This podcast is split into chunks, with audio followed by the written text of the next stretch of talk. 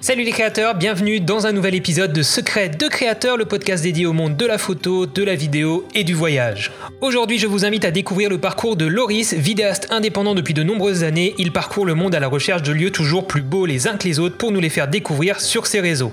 Il nous explique également comment et pourquoi il a quitté son ancien emploi pour tenter l'aventure en tant qu'indépendant. C'est très rapidement qu'un projet sans ambition particulière va le faire connaître et lancer sa carrière en tant que vidéaste. Un beau programme qui devrait, je l'espère, vous inspirer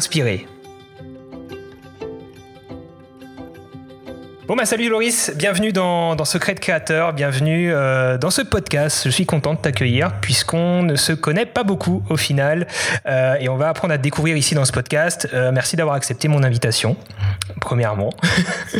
Salut Olivier, bah écoute, mais Vas-y, vas-y, je t'en prie, hein, tu peux. Salut Olivier, bah, écoute, merci à toi déjà de, de comment dire, de, prendre le temps de t'intéresser à moi. On s'est croisé une fois, je crois, au salon de la photo. Ouais, rapide, de façon très furtive. 10-15 euh, secondes à, peine. Quoi. Donc toi, tu es euh, filmmaker. Est-ce que tu es photographe? Tu fais de la photo aussi. Mais est-ce que tu te vends en tant que photographe? C'est ma première petite question rapide à laquelle j'avais pas pensé.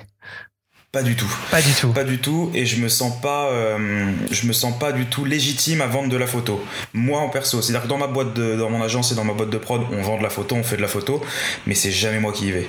Sauf pour les prestations photo aériennes, parce que je suis le seul habilité à, à faire voler le drone en, toute, euh, en toute légalité. Alors justement, on va, mais c'est pas de la photo. Hein. justement, on reparlera, euh, on reparlera un petit peu, un petit peu de ça, et c'est marrant parce que je vais essayer de me prendre, mettre une note de côté euh, par rapport à ça, puisque peut-être que bah, si j'y repense tout à l'heure, on en, on, en reparlera.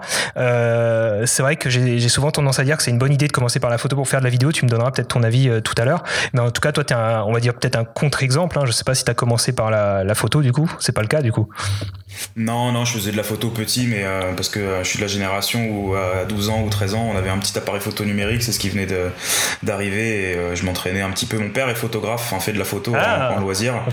Donc j'ai ce truc-là où je suis dans, j'ai grandi dans une famille où le côté photo est important. Mon grand-père aussi avait une société de photo. ah oui, d'accord. Photogravure, en fait, c'est eux qui faisaient les mises en page avant que Photoshop existe, avec les, les, argentiques et tout. Est-ce que tu peux nous les plaques de est-ce que tu peux nous confirmer du coup que Photoshop existait avant le numérique? Oui, oui, ça existait avant, ouais. Il faisait, il bien du montage. Une photo argentique il faut prendre une photo argentique, il faisait des, des scans en fait euh, un peu sous, sur du plastique. Enfin, je me rappelle petit, j'allais dans j'allais dans les usines, j'allais voir ça, enfin dans les bureaux, et après ils arrivaient à la récupérer, à le numériser indirectement et à faire des, des compos ou autres sur ordinateur quoi. Ok, super. Il faut que je fasse gaffe à pas couper la parole de trop euh, à mes à mes à mes invités. On, on m'a fait une fois la remarque et c'est vrai que euh, des fois je sais je, je prends j'essaie de, de, couper un tout petit peu la parole parce que pour pas, faire pour pas faire des podcasts de 3 heures. Alors nous, je précise tout de suite, on est un petit peu timing serré. Euh, malgré le confinement, euh, on a quand même beaucoup de choses de prévues et tu me disais avoir un, petit rendez-vous dans, dans, une heure. Donc peut-être qu'on va réussir ici à faire un podcast qui dure pas deux heures et, euh, et c'est peut-être pas plus mal. Donc voilà, donc, donc tu es principalement vidéaste et tu habites où d'ailleurs? Je me posais la question. Moi, j'habite en, j'habite en banlieue parisienne, dans la banlieue est parisienne, à Meaux. C'est à côté, je suis à côté de Disney. D'accord. je, suis né, j'ai grandi à Paris, enfin en région parisienne. Donc, un, pur produit, un pur produit parisien. Et, ça. et euh, écoute, j'aimerais que, j'aimerais que tu nous présentes un petit peu ton parcours pour les gens qui ne te connaissent pas, euh, qui tu es, ce que tu fais et, euh, et, potentiellement où on peut retrouver ton travail aussi. donc vas-y, je te laisse te présenter. Carrément. Bon, du coup, comme tu l'as dit tout à l'heure, je m'appelle, je m'appelle Loris Monteux et je suis actuellement donc filmmaker et aussi gérant d'une petite agence de production et de création de contenu qui s'appelle Uniprod, mais qui a été créée il y a maintenant, ça va faire 4 ans à la fin de l'année, donc c'est assez récent entre guillemets. Et en fait, ma petite particularité, c'est que de, base, comme beaucoup de gens, je pense aussi qui se lancent dans le filmmaking aujourd'hui, c'est pas du tout ma formation de base. Euh, j'ai une formation d'ingénieur d'affaires dans le BTP. Ah oui, j'ai rien à voir. Oui, rien à voir. Une école en construction. J'étais, euh, je gérais des projets de construction de tunnels, de viaducs euh, ou autres. Et j'avais cette passion de la vidéo qui m'est apparue il y a maintenant euh, 4 plus 2, il y a 6 ans, donc 2 ans avant que je me lance à plein temps. purement par hasard, en fait, c'était pour mon, mon, stage de fin d'études. On devait faire un, un, une mission à l'étranger en fait. Donc euh, classiquement euh, travailler dans une entreprise à l'étranger. Comme moi je faisais déjà en fait mon mon enfin mon diplôme en alternance, j'avais déjà un peu l'expérience entreprise et je me suis dit bon, j'ai pas envie d'aller à l'étranger faire la même chose que ce que je fais en France et euh, et comment dire et euh, juste avoir être à la photocopieuse en gros parce qu'il y aura la barrière de la langue selon les projets et avec deux potes en fait on est parti euh, faire un projet humanitaire en Indonésie à Bali où on a formé en fait des, des locaux à, à, rénover des écoles et à ce que les gens viennent faire de l'humanitaire. On a créé une petite filiale en fait à à une à un organisme en fait de, de humanitaire à Bali. Là-bas en fait tu vas me dire, mais pourquoi il me raconte ça? Euh, Là-bas, j'ai acheté une, une GoPro. C'était la GoPro 2 à l'époque. C'était la mode où tout le monde s'achetait des GoPro. J'ai filmé comme tout bon touriste euh, à Bali. Je suis revenu. J'avais un tas de rush et j'ai fait, ok, euh, qu'est-ce que je peux faire avec ça Mon petit PC, il arrivait même pas à les lire. Pourtant, à l'époque, c'était de la 720. Je crois que c'était de la HD sur la, ah sur la GoPro 2.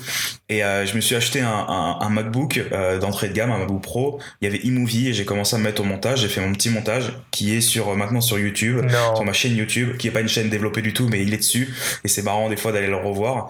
Et en fait, après, comme j'adorais voyager, en fait, j'ai dépensé tous mes sous en fait dans dans, les soirées et dans les voyages. Donc euh, à chaque fois, j'ai essayé de, m'entraîner. Je me suis euh, je me suis acheté du matos. J'ai commencé à acheter mon premier petit réflexe. C'était un Canon 500D. Et puis je suis vite passé en fait à, à une autre gamme parce que je commençais à voir que ça me plaisait et qu'il fallait direct avoir un matos un peu plus sympa. Sinon, tu changeais de matos tous les deux mois. Et euh, deux ans après avoir découvert la vidéo, euh, en fait, pour, pour, la faire, pour la faire court, hein, je commençais à avoir des petites prestas le week-end euh, où je prenais un petit billet par-ci par-là pour faire une vidéo de soirée, quelques petites photos. C'est vrai que j'ai fait quelques photos, mais c'était de la photo où j'appuyais sur le déclencheur en auto et j'envoyais les photos comme ça. Et je me suis dit, tiens, c'est cool, j'ai toujours voulu être indépendant, monter ma boîte. Je, savais que le salariat, c'était pas fait pour moi et ce que je faisais dans le BTP, c'était cool, c'était c'était excitant parce que c'était des gros projets, il y avait beaucoup de beaucoup d'enjeux, mais il en fait, ma carrière était toute tracée pour moi. C'est-à-dire que j'allais rester dans une grosse boîte, dans un gros groupe, potentiellement peut-être changer ou pas, mais en gros, tu finis chef d'agence ou autre à 55 ans, 60 ans avant la retraite. Donc ça m'excitait pas en fait, et je me suis dit tiens, le challenge de sortir de sa zone de confort, de tenter de vivre de sa passion, bah j'ai tout j'ai tout arrêté et je me suis lancé. J'ai direct monté Uniprod. C'était une longue histoire de, donner le nom d'une société. Pour la petite anecdote, du coup, comme je parlais de mon grand-père tout à l'heure, mon grand-père, toutes ces sociétés commençaient par Uni. Ah. C'était euh, Pour la pagination, Unimatic pour il avait une société avec des gens qui tapaient à la machine à écrire. C'est un peu c'est un peu ancien aujourd'hui, ça paraît bizarre ce genre de société. Et du coup, j'ai appelé ça Uniprod. Trop bien. Ah, il y a une vraie belle histoire derrière, du début à la fin, quoi. Et euh, mais c'est marrant parce que ton histoire, du coup, me fait penser à. Euh, je sais pas si tu vois qui est Anthony, euh, qui, qui m'assiste sur certains de mes tournages, qui a un Instagram qui s'appelle Le Baroudeur et qui. Euh, oui. Que, je sais pas si tu vois un petit peu qui c'est de, de, proche ou de loin. Euh, ça me fait vachement penser à, à, à, ses débuts, ce que tu me dis, parce que lui, il est parti à Bali. Je crois qu'il faudra qu'il confirme ça, mais il me semble que c'est bien ça l'histoire qu'il m'a raconté, avec une GoPro ou un tout premier truc qu'il avait. Et c'est à Bali aussi, en faisant des premières images, qu'il est tombé amoureux de la vidéo et que depuis, il a, il a à l'époque, il a, il, a il a tout lâché pour essayer de se lancer là-dedans. Et c'est là, à l'époque, où moi, il m'a écrit pour essayer de bosser avec moi et tout machin. Et c'est marrant parce que c'est exactement euh, la même destination, potentiellement le même matos. Et comme quoi, cette, quoi ça inspire. cette destination inspire des, des vidéastes. Euh, c'est ça. Ok, super. Ah ouais, d'accord. Donc, euh, donc c'est, donc quand tu as commencé à, faire plus sérieusement de la vidéo, donc tu étais salarié déjà dans, le BTP, quoi. Euh, je suis je venais, je venais de signer un, un contrat en fait, euh, mais c'était pendant pendant mon alternance. D'accord. En fait, j'avais le choix de soit de partir en expat euh, à Dubaï sur un chantier tunnel ou euh, c'était Moscou pour finir le chantier du stade du football de la Coupe du Monde, ou je sais plus c'était la Turquie, Paris, un viaduc qui traverse le Bosphore, ou de rester dans la boîte où j'étais sur les travaux de tunnel en région parisienne, ils font beaucoup, ils agrandissent les lignes de métro. Ouais. Et ou ça. Et du coup j'ai choisi ça au grand désespoir de mes parents au début, pas de ma mère. Je pense que beaucoup et je peux le dire, moi aussi un petit peu, euh, ça a dû être un tout petit peu comme ça, je pense, dans leur tête, et ça n'a pas forcément été évident. Et, et, en tout cas, voilà, on a peut-être des exemples pour les gens qui nous écoutent, comme quoi, voilà, il faut, il faut y croire et prouver aux gens qui doutent peut-être un petit peu. Et c'est normal, ils ont peur en fait, ils s'inquiètent. C'est pas euh, malsain forcément de leur part, c'est plus euh, de l'inquiétude. Et, du coup, ça me fait, là, tu me parles de projets assez importants. en gros, c'était une grosse boîte. C'est quoi? C'est du Vinci. C'est c'était ouais. une filiale de Vinci en travaux souterrains. Ouais, donc c'est une décision qui est pas évidente et, je pense encore une fois qu'il y a des gens qui écoutent ce podcast qui doivent peut-être se reconnaître en, en, quand on a un, poste. Alors t'avais pas t'avais pas encore un poste très important. Tu étais en démarrage de carrière. Ingénieur, junior, on va dire. Ouais, enfin, tu quand même. Voilà, mais tu étais sur les rails pour un truc, dans une belle boîte, avec des beaux projets, avec un beau statut quand même. Et tu as quand même euh, voilà, euh, osé un petit peu euh, faire, donner un petit coup de pied là-dedans. Et, et, et c'est cool, c'est bien, c'est bien. Ouais, carrément. Tout, tous les voyants étaient au vert au final c'est il y en a plein qui me disent t'as été courageux mais au final c'est ça faisait sens en fait à ce moment-là. Donc j'ai pris la décision et voilà j'avais pas de crédit pas d'enfant pas de femme pas de ouais c'est un peu ça aide aussi tu vois ça, ça aide aussi. Euh, j'avais juste un, un, loyer de 800 euros par mois pour 15 mètres carrés à Paris à, assumer. C'était ma seule pression. Ouais, c'est vrai, mais, euh, vrai. tous les voyants étaient au vert et puis c'était un peu les débuts où, où sur Insta, Instagram euh, commençait à mettre en avant on pouvait se mettre en avant facilement sur Instagram. Il n'y avait pas autant euh, de de filmmaker ou de photographe, du moins qui se mettait en avant sur Instagram. Il y en avait peut-être tout autant, mais qui était un peu en, en retrait, en profile, on va dire, en retrait. Donc c'était c'était la bonne période, euh, c'était la bonne période pour, je pense, se lancer. Euh, et tous les voyants étaient ouverts, donc j'ai foncé. Ouais, c'est vrai que c'est important ce paramètre-là parce que euh, c'est vrai qu'il faut avoir pas mal de, de toi, on se trouve souvent des excuses.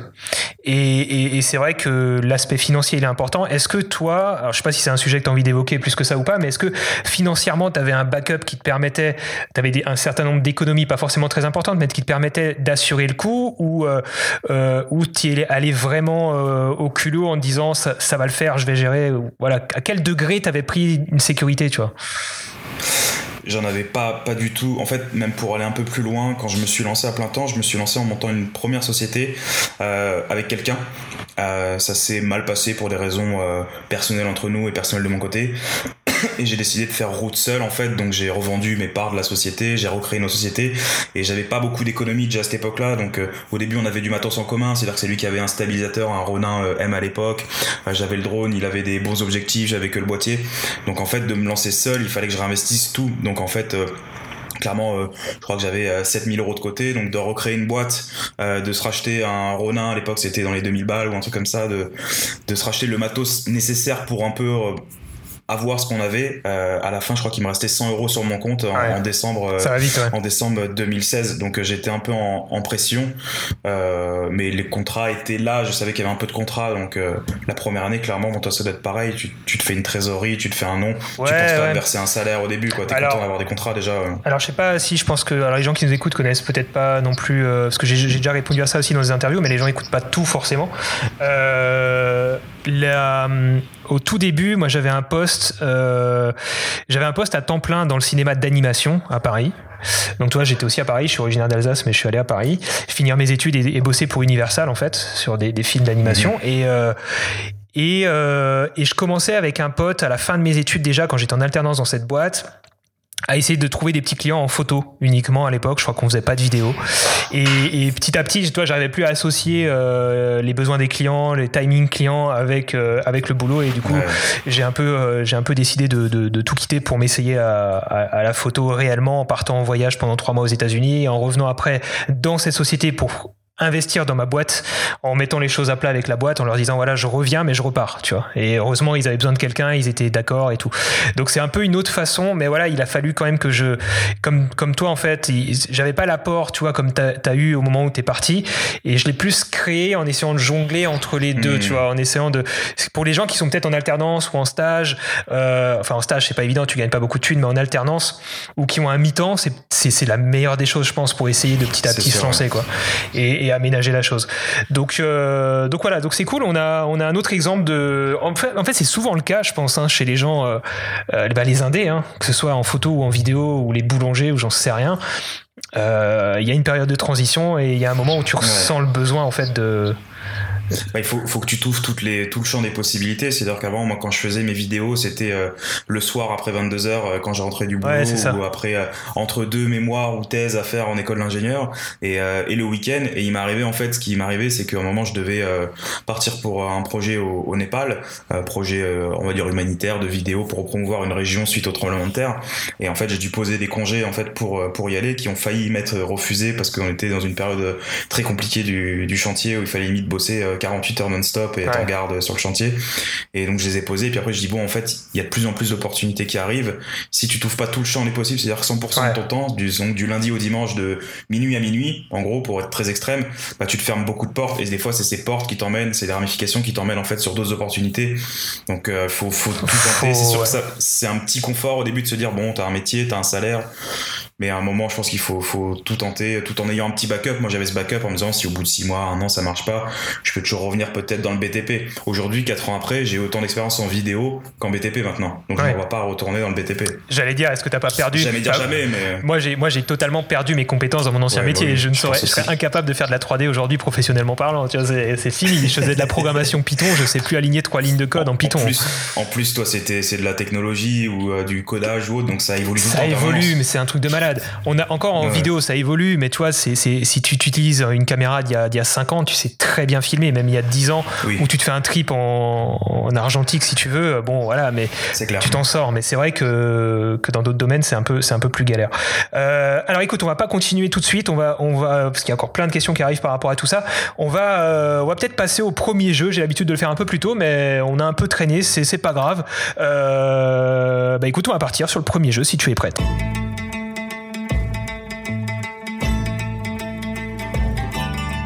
C'est parti. Alors écoute, c'est simple. Ce sont cinq questions euh, rapides. Donc en gros, questions rapides, réponses rapides. Sauf si tu souhaites euh, développer euh, une réponse. Voilà, à toi de voir. Ça peut aller très vite. Alors première question, la principale qualité pour faire ton métier aujourd'hui, ce serait quoi? Une seule. avoir la fibre commerciale. Ok. J'ai envie de dire la fibre commerciale. C'est bien, ça rejoint, enfin c'est bien. En tout cas, ça rejoint euh, ce que m'a répondu un, très bon pote à moi, Cyril, que j'ai interviewé aussi dans un podcast. On a parlé vraiment de l'aspect business, tu vois, trouver des clients. Euh, définir ses prix. Et, on a et effectivement la première qualité que lui disait c'était ça c'était un bon relationnel avec ses clients. Parce que ouais, tu peux être le meilleur des créateurs. Si t'es con si t'es pas pro les gens reviendront. Et j'ai déjà eu cette expérience de clients qui disaient ok on était avec ce mec là waouh ça a envoyé. Mais euh, on n'est pas content du relationnel. L'expérience euh, clientèle ouais. le relationnel et je pense c'est le plus important. Toi limite que, que c'était le cas de Cyril. Cyril il a une personnalité en fait euh, peu importe qui t'es, même t'es le PDG de, Vinci, tu vois, quand tu le rencontres et tu parles avec lui, t'as envie de le revoir parce qu'il est, il est jovial, il est, il est, il est plein de, de, de, bonne volonté. Enfin bref, toi, et je pense que c'est ce qui joue beaucoup pour. Euh, euh, et c'est pas évident pour tout le monde. Toi, il y a des gens qui sont très introvertis mm. et pourtant qui sont bourrés de talent. Après, introverti, ça. veut pas dire euh, pour autant ne pas avoir de bonnes relations clientèle. C'est, c'est, c'est pas incompatible non plus. Ok, super. Bah écoute, deuxième question. Le projet dont tu es le plus fier?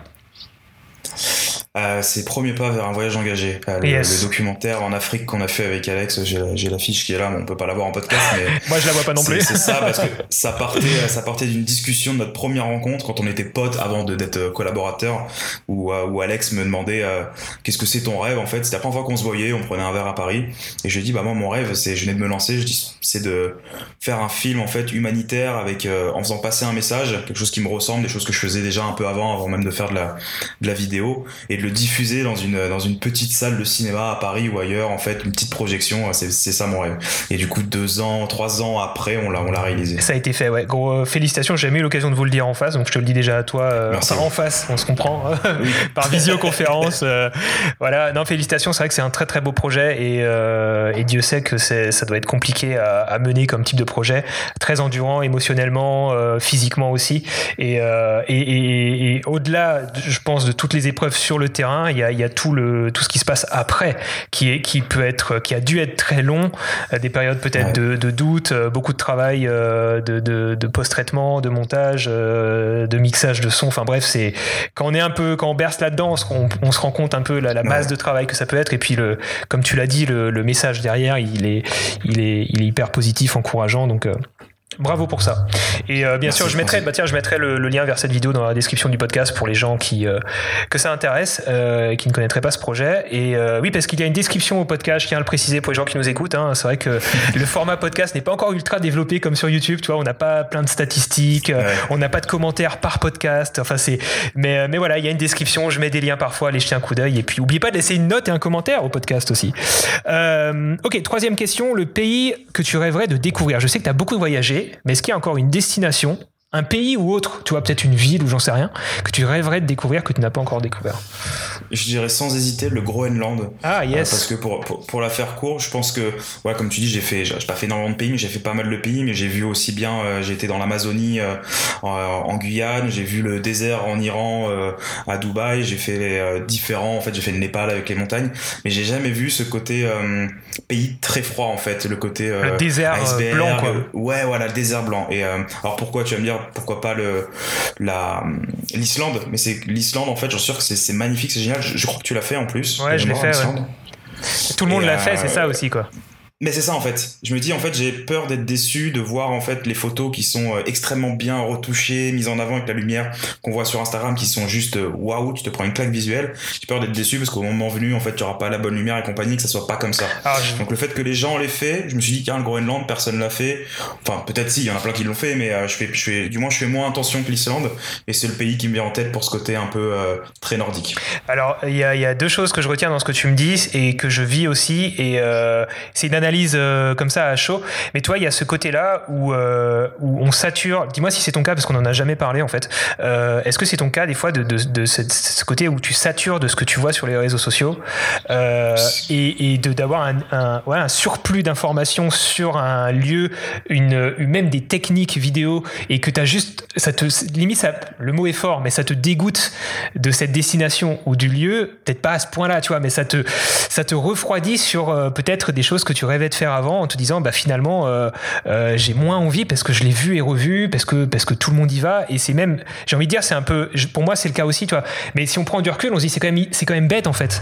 Parce que on passe à côté de certaines choses à cause de de l'influence que peut avoir euh, bah, ce qu'on voit sur les réseaux sociaux quoi Exactement. Et, euh, et, même pour aller un petit peu plus loin, je, je fais maintenant, je vais, je consomme de moins en moins en fait sur les réseaux sociaux, du moins Instagram. C'est-à-dire, je regarde limite, je consomme ce que mes amis proches mettent, c'est-à-dire leur vie et compagnie, leur story, mais je vais moins voir en fait ce que font, euh, ce que font les autres. Déjà de base, j'allais pas voir ce que faisaient, euh, ce que faisaient les autres, que ça soit en photo ou en vidéo. Par exemple, si on me dit demain t'as une mission en Californie ou ailleurs, bah j'allais pas du tout voir en fait, j'allais pas taper vidéo Californie pour m'inspirer parce que encore une fois, c'est un peu ce que je disais tout à l'heure euh, des fois, euh, bah, la photo du Golden Gate, euh, il y a un photographe en vidéaste qui l'aura pris avec un éclairage de malade, avec une retouche de malade. Toi, tu vas arriver, il y aura de la brume, tu le vois pas, bam, tu vas être déçu et tu vas te dire ah bah j'ai pas mon plan. Donc j'essaye même déjà d'une pour pas que ça m'inspire ou pas que ça me tente à copier sans le vouloir. Pour protéger un peu consommer. Et pour répondre du coup aussi à la question du, du voyage, ouais, c'est vrai que maintenant tu as tout le monde avec un téléphone peut faire des, des photos, peut publier, donc euh, il y a de la surconsommation sur tous les, les endroits connus. Ouais. Mais au final, les endroits qui sont le plus euh, mis en avant sur les réseaux sociaux, je reprends la Californie. La Californie, c'était pas du tout une destination qui me faisait envie parce que justement en fait tu la vois partout euh, le côté Californie Los Angeles. Et j'ai été très surpris en fait du, du projet qu'on a fait du parcours qu'on a fait. Et j'ai adoré. Mm. j'ai adoré en me disant comme la République dominicaine. La République dominicaine j'avais ce cliché des photos qu'on voyait les plages. Et en fait je l'ai vécu différemment. Donc euh, je peux avoir une belle surprise je pense si on revient sur l'Islande en allant en Islande c'est, euh, c'est ce que je voulais dire il y a de la place pour tout le monde. Ouais c'est ce que je voulais dire. Je voulais pas oublier de te le dire. l'Islande mm. fonce si t'as l'occasion d'y aller parce que mm. ce que tu vois en photo c'est certes passer sous Lightroom, passer sous de la vibrance et de la saturation. Voilà, mais clairement, c'est une expérience aussi, euh, moi, qui a été hyper forte en termes de, de, voyage photo. Toi, par exemple, je suis parti en Australie. L'Australie m'a déçu en termes de photos et vidéos. Culture, culturellement aussi, j'ai pas trop accroché, mais ça c'est encore un autre aspect. Mais, euh, mais en termes de, de, avec mon œil de photographe, j'étais plutôt déçu. Euh, la conclusion de mes trois mois en Australie, c'était mais va déjà visiter la Corse plus que ça, va voir les côtes françaises. C'est franchement, je trouve ça encore plus beau en France. Après, j'ai pas vu toute l'Australie. Hein. Euh, c'est très beau en France. Tu ne l'as pas vu, vas-y déjà là-bas. Et en plus, il euh, n'y a pas de méduse et il n'y a pas de requin. Tu vois ce que je veux dire? Ou d'araignée qui te tue. Et tu mets pas, ouais, voilà, et tu mets pas 40 heures, 36 heures pour y aller. Euh, et tu uses, moins de kérosène aussi. Mais bref, tu vois, j'ai été assez déçu, même euh, dans les terres. Euh, j'ai pas trouvé grand chose. J'ai pas fait toute l'Australie. Vraiment, je tiens à nuancer ce que je dis, tu vois. Mais je trouvais que c'était assez ennuyeux par rapport au, au parc américain où tous les 200 km, t'as un parc de ouf. Tu vois, je veux dire, tous les 200 km, t'as un truc de ouf qui est différent de ce que t'as vu avant. En Australie, c'est pas trop ça. Donc, mais pour revenir à l'Islande, c'est tout petit et j'ai pris des claques tout le temps. Franchement, euh, en fait, la météo, il y, a un dicton euh, islandais qui dit si tu, si tu n'aimes pas la météo en Islande, attends 5 minutes. Euh, et, et c'est vraiment ça, c'est-à-dire qu'on s'est retrouvé dans des tempêtes de neige à pas voir à un mètre et, et, et, 100 mètres plus loin, tu te retrouves avec un ciel bleu, un, un coucher de soleil de malade dans les nuages au loin. Enfin bref, c'est tellement changeant que les photos que tu vas voir, elles peuvent pas représenter vraiment ce que toi tu vas vivre puisque chaque expérience, chaque minute est différente en Islande et vraiment c'est un pays qui est très fort. Euh, après c'est sûr que euh, la côte classique, euh, aller voir les, les, icebergs sur la plage à Jökulsárlón, je sais pas comment on prononce, euh, c'est sûr mhm. que tout le monde y va, c'est hyper connu, mais bon t'y passes parce que c'est un lieu euh, incroyable. Ouais. Mais l'avion qui est seul, la cascade, ouais. tout le monde qui est là. Ouais. Ce que je rêverais de faire, moi, bah, c'est aller dans rendu, aller dans les terres un peu, tu vois, aller à des endroits où il faut faire 4 heures de marche, 6 heures de marche, peut-être 2 jours de marche, j'en sais rien. Euh, et, tiens, un jour dans, dans, les 10 ans qui viennent, on ira ensemble en Islande, peut-être si ça te dit. allez. Ça dépend euh... si les 6 heures de marche elles sont comme ça par moins 40. Euh... ouais, ça, ouais, moi aussi je. Avec 20 kilos de matos. ouais, c'est sûr que là c'est pas, c'est pas, on prendra des chevaux Enfin non, c'est pas forcément bien pour eux, mais bref. Ouais, euh, bon, c'est carte de mon petit jeu, mais euh, mais voilà, c'était très intéressant. Vrai, ouais. euh, et bah du coup, attends, on était que à la troisième question, quatrième question, le jour où tu t'es senti professionnel dans ce que tu faisais. Ah, ah. tu sais que j'ai l'impression de, même aujourd'hui, de ne toujours pas être professionnel en fait parce que j'ai toujours l'impression d'avoir à prouver euh, à prouver que je peux que je comment dire que, que ouais je suis pro donc c'est bizarre en fait je me sens toujours euh, toujours euh, amateur après le mot amateur est, est très vague hein. on amateur, est tous des amateurs débutants ouais, voilà. voilà mais euh, je j'ai l'impression que je suis plus un passionné qui va faire le taf parce qu'il va j'aime bien faire ça peu importe les projets que ce soit du corpo ou du voyage ou des choses qui, qui me correspondent le plus mais je me sens toujours pas pro et c'est peut-être je sais pas si le syndrome de l'imposteur. J'allais t'en parler, euh... ouais, j'allais t'en parler. Ouais. C'est tout ce syndrome peut-être là. Moi, quand on me pose la question, j'ai tendance à répondre. Euh... Ah non, c'est pas vraiment pour cette question que je réponds ça. Euh... Ouais, si, ça marche aussi. Toi, c'est le jour où un client te fait confiance. Euh, mais c'est le jour où un client me signe un contrat, me fait confiance et je suis payé, je me dis si j'ai gagné la confiance d'un client et qu'il est satisfait, c'est que je peux me considérer quelque part professionnel. Mais c'est vrai que je comprends oui. tout à fait ta, ta recherche euh, tout, tout, le temps d'amélioration et de jamais forcément être 100% satisfait de, de, de ce qu'on fait, de ce qu'on sait, quoi. Même si on est fier de beaucoup de projets, il euh, y a toujours, il y a toujours mieux à faire, quoi. Ok. C'est sûr. Et bah du coup, ça nous amène quand même à, à la prochaine question. Il y aura peut-être un vrai lien entre cette question et la suivante. Euh, c'est une question que je pose à tous mes invités sur une sur une échelle de 1 à 10. Ton degré d'épanouissement aujourd'hui dans ton métier et pourquoi? Wow. Mais j'aurais tendance à te dire euh, deux, deux, deux, réponses. La première, mais c'est pas celle que je vais retenir, euh, ça va être peut-être 8, 8, 9 parce que j'adore ce que je fais et j'ai toujours eu l'opportunité de faire des projets qui me plaisaient ou du moins je m'en donnais les moyens. Mais j'aurais tendance aussi à te dire 5 parce que 5 ça veut dire qu'en fait j'ai tellement encore d'envie et de projets en tête que la marge entre le 5 et le 8 ou le 9 euh, c'est ce qui c'est ce qu'il y a pour, euh, pour être encore plus épanoui, tu vois. Ouais. Donc euh, désolé, c'est peut-être un peu bizarre comme Non, réponse, non, je comprends tout à fait parce que je pense mais, que euh, je me mettrais un 5-6, tu vois. Question de. Ouais. Question de.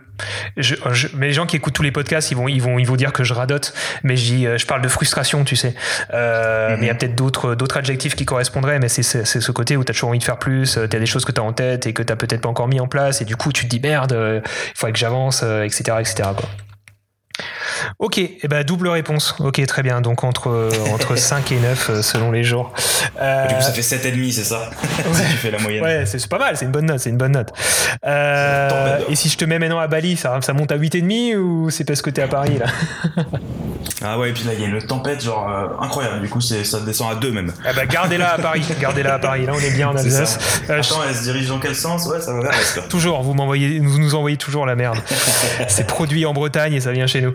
Euh, faut juste que je précise quand même que Loris, euh, donc on est en visioconférence, il a, il a un t-shirt à palmier ou à fleurs. À, c'est très, voilà, ça fait voyager, ça fait voyager.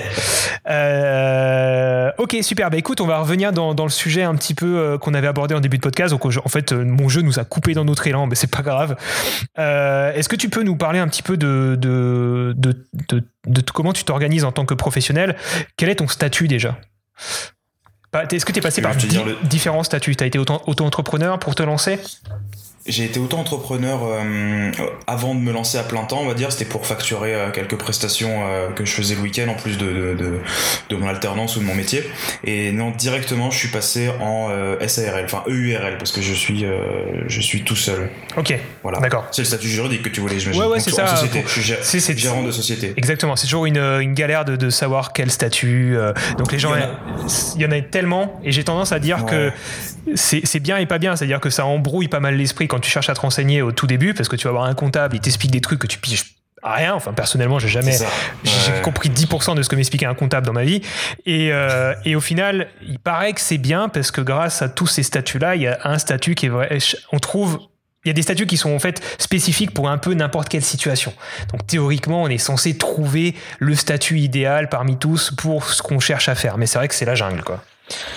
Ça dépend aussi de la, de la manière de, de, commencer. Euh, en gros, pour faire simple, la SAS, euh, c'est bien si euh, on veut mettre de la trésor au début et qu'on se verse juste en fin d'année.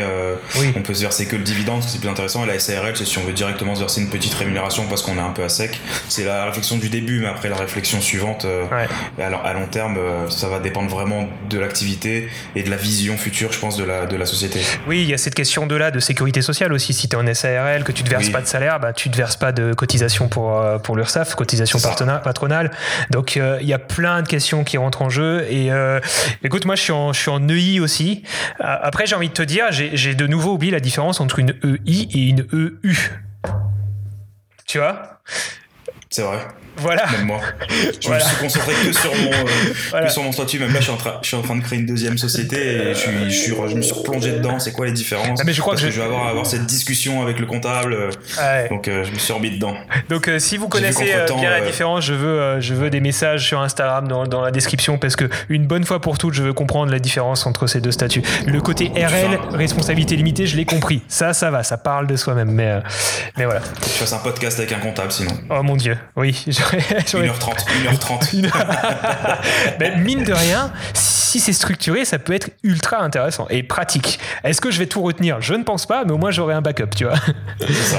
Bon, euh, ok, donc écoutez, de toute façon, euh, tout ça pour dire que, euh, que des statuts, ça se crée, que les comptables sont là pour nous aider et que et qu'au final, il faut pas s'arrêter à ça. C'est vrai que toi, j'en parle parce que ça peut faire peur. De, de, le, côté, le côté paperasse peut faire peur. Et là, tu vois, on est bientôt bah, début mai. On est, c'est demain, le 1er mai. Et, et j'ai toujours pas envoyé ma compta 2019 à mon comptable qui doit envoyer ma CA12, donc mon bilan le 5 mai. Donc, tu vois, je suis en plein dedans. je l'ai reçu aujourd'hui. Je l'ai reçu aujourd'hui, moi. ok, bah écoute, félicitations. Moi, je, suis, totalement à la bourre et je vais faire ça aujourd'hui. Je l'ai pas fait.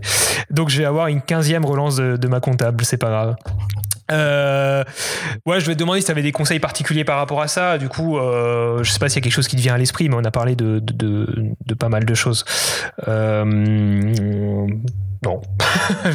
mais par, rapport à, la société. par rapport à la création de bah, société, est-ce que si Moi, je conseille au début de se lancer en auto-entreprise pour, pour un peu se rassurer parce qu'il n'y a pas toutes les charges de comptable qui peuvent minimum monter à 3000 euros à l'année, toutes les charges fixes.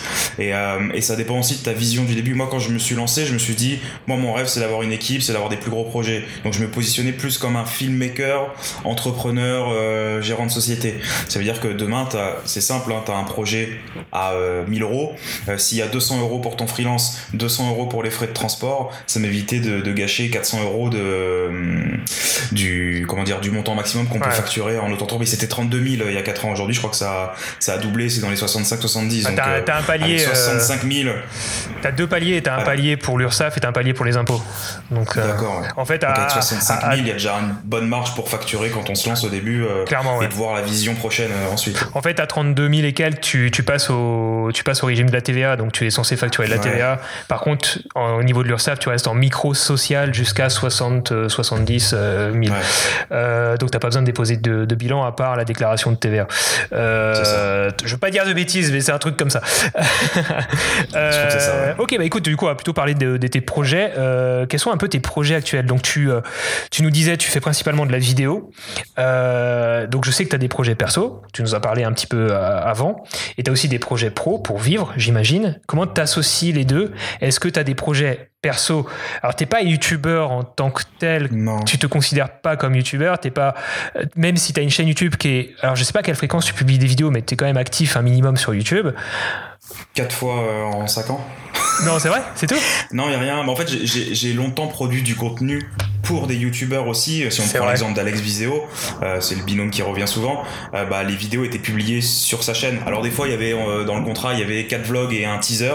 Euh, souvent, il publiait les, les vlogs et moi le teaser sur ma chaîne ou ça dépendait. Mais non, je mets vraiment rien. Euh, toutes mes vidéos dont je suis le plus fier et qui représentent plus le travail euh, corporate ou, ou voyage, c'est soit sur mon Instagram pour le côté voyage et le côté qui me ressemble, soit sur le Vimeo ou le site de, de, pour le côté euh, corpo où il y a quelques exemples euh, plus ou moins récents. D'accord, donc euh, l'essentiel de tes projets aujourd'hui, c'est des projets du coup professionnels pour faire euh, vivre ta société. de l'alimentaire. ouais. De l'alimentaire, du, de la Ouais. marque blanche pour des clients. Quoi.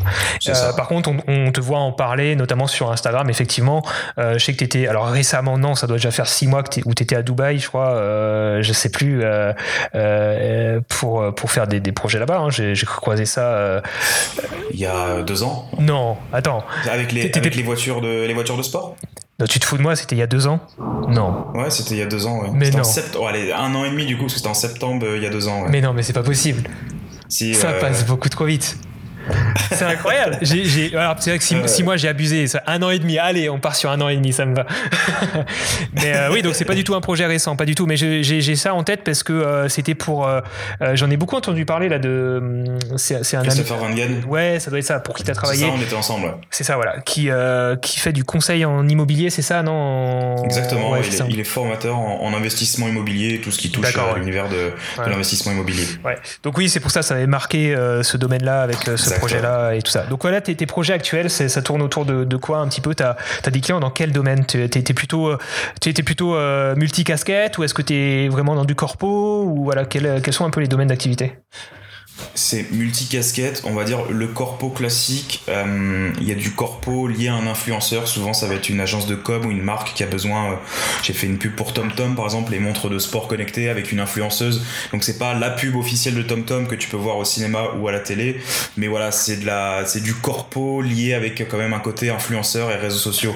Euh, c'est là où aussi j'apporte aussi mon ma casquette de et je suis je me considère pas comme un influenceur mais Tu connais, tu connais le domaine. certaine manière. Je Ouais, connais le domaine je sais comment ça marche j'ai bossé avec pas mal d'influenceurs tout domaine donc je, je, je connais un peu le, le, le- milieu. Donc il y a ces projets là il y a du corpo pur par exemple bah, beaucoup dans le BTP on fait un peu avec le réseau qu'on a euh, Ouais. aussi hein, les anciens potes d'école les anciens fournisseurs. Donc je bosse bah, pour Eiffage Vinci euh, Bouygues euh, sur des projets de, de, de réalisation de, de suivi de chantier en fait j'ai ça. J'ai beaucoup d'événementiels. Je fais beaucoup d'événementiels. Je filme de j'ai filmé des événements pour euh, pour Amazon par exemple qui fait leur, euh, des événements internes hein, qui sont pas du tout euh, publics pour les Black Friday pour Microsoft aussi leur événement annuel interne. Euh, festival. J'ai du festival aussi parce que j'étais avant beaucoup dans, les, dans, dans le milieu de la nuit en fait en, en vidéo. Et je crois que toi aussi tu J'ai il me semble que t'avais fait commencé- j'ai commencé par ouais, ça. voilà, C'était mes tout débuts. vidéaste par là. Voilà exactement. Ok, donc, vraiment ça. plein de domaines quoi. Ouais. Et, et après le tourisme aussi forcément avec Alex et d'autres d'autres contrats aussi à côté euh, Ok, d'accord. Et du coup, c'est intéressant ce que tu me disais par rapport à tes anciens potes de promo. On en parlait aussi avec Cyril dans le podcast sur comment trouver ses clients. Est-ce que toi, ça a joué un, gros, un rôle important de compter sur ton réseau euh, de, de de fac, de potes, des gens que tu as rencontrés ou que tu connais depuis peut-être 10, 15 ans maintenant, ou je sais pas trop. T'as quoi T'as une trentaine d'années, je pense, comme moi? Un peu moins peut-être? J'ai 28 j'ai- j'ai 28, 28. T'as juste un peu moins que moi. Euh, Donc toi, il y a 10 ans, on commençait nos études. Euh, on a rencontré des gens qui aujourd'hui ont des postes potentiellement intéressants ou des relations dans des grosses boîtes. Ça a joué un rôle important pour toi, du coup, ce côté-là? Important non mais euh, mais ça fait partie euh, on va dire 20 20% euh, de du client ou du prospect qui arrive, c'est une connaissance de la vie de, de tous les jours parce que bah, j'ai continué à communiquer sur mon Facebook perso, mon Facebook pro. ouais. Euh, mes potes d'école, quand je suis parti, j'ai dit que je faisais de la vidéo, tu fais des stories, donc ils regardent, ah ouais, mais regarde tes vidéos, tu fais ça. Nous aussi, on a besoin de ça dans la boîte. Donc forcément, ils font appel au début à leurs potes. Ouais. Si en plus le travail plaît, tant mieux, quoi. Donc euh, ils arrivent à me vendre un peu plus. euh, c'est déjà arrivé plusieurs fois que des, que des potes, notamment dans le BTP, arrivent à me placer sur, des projets. C'est vrai que je pense que c'est important d'entretenir de, de, bonnes relations et tu l'as, tu l'as mentionné là, Facebook. Euh, mine de rien, si aujourd'hui c'est, c'est, plus un réseau important en termes d'influence dans nos domaines, en tout cas, dans d'autres domaines ça l'est, ça l'est parce que les communautés sont plutôt sur Facebook, mais en tout cas dans, dans le domaine de la photo vidéo, c'est un peu délaissé. Mais, mais, mais d'un point de vue personnel, être un minimum visible auprès de son, son réseau zéro, son cercle zéro, c'est important pour que les gens sachent ce que tu fais. Quoi.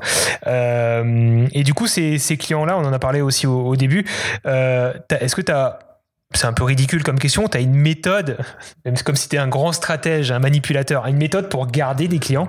Est-ce qu'il y a des, est-ce qu'il y a des, tips, des astuces? On a dit qu'il fallait être euh, ben, des choses, des choses un peu de base, quoi. Essayer de, d'être gentil, d'être aimable, d'être serviable. Ouais, à part, à part, ouais, pas rester pro en fait et, euh, et respectueux et faire le taf euh, correct, je pense j'en vois, j'en vois pas d'autres. Après, je sais, et c'est par retour d'expérience de certains clients qui aiment bien bosser avec moi, c'est que dans la vie de tous les jours, et ça, ceux qui m'écoutent, qui me connaissent ou mes potes, j'aime bien rigoler, j'aime bien euh, quand il y a de la bonne ambiance. Mm. J'ai toujours, même dans mon ancien boulot, j'étais pas le footeur de merde, mais j'aimais bien, voilà, j'aimais bien déconner. Ça correspondait pas trop à l'éthique euh, BTP, Vinci, des fois, et bureau et compagnie. C'est clair. Mais voilà, quand je suis en tournage, que souvent il y a le client qui est là, ou si c'est des influenceurs, j'aime bien que ça se passe dans la bonne humeur parce que la journée passe plus vite, c'est plus sympa, tout le monde est détendu. Tu dois le savoir en vidéo quand tu détends un peu les gens. Euh, le client qui met son budget, qui a peur de sa vidéo parce que déjà t'arrives avec un petit appareil réflexe et pensais que t'allais venir avec les caméras France 2. euh, ou euh, l'influenceur qui est pas, qui a été choisi parce que il est pas trop à l'aise non plus face à la caméra, donc si tu détends tout le monde, ça se passe bien. Et ça en fait je sais que le client apprécie vraiment donc c'est déjà j'ai envie de dire c'est de rester soi-même. Et si en plus t'as ce petit côté un peu convivial bah tout le monde est content. Et généralement moi le premier hein, un client avec qui ça s'est bien passé qui c'était marrant et compagnie bah j'ai envie de rebosser avec lui. Un client qui a été casse-couille Aujourd'hui, je lui dis non, il revient, je dis bah non, c'était casse-couille, euh, non. Je dis pas comme ça, mais j'ai dit que j'ai plus de disponibilité. Ok, ouais, non, mais c'est clair, c'est clair. Et du coup, tu nous disais, tu as à peu près une vingtaine de pourcents euh, qui, qui viennent de ce réseau-là. Et les 80 autres pourcents, c'est quoi? Tu... J'ai écouté une, euh, une FAQ sur ta chaîne YouTube où tu disais que tu ne, tu ne démarchais pas. C'est mon cas aussi, je ne démarche pas. Alors, dans mon cas, c'est euh, vrai que j'ai une chaîne YouTube assez développée. Donc, aujourd'hui, c'est ça qui, qui fait des clients venir, enfin, qui me permet de trouver des clients assez facilement mais tu vois, euh, c'est moins ton cas vu que tu as une chaîne YouTube moins développée. Donc d'où viennent tes autres clients?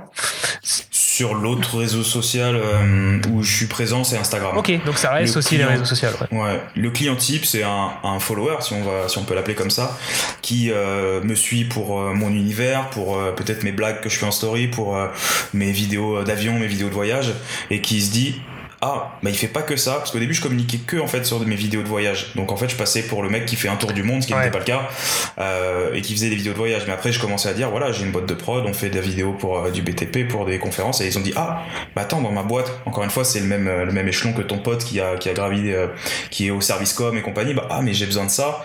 Dans ma boîte il y a besoin de ça.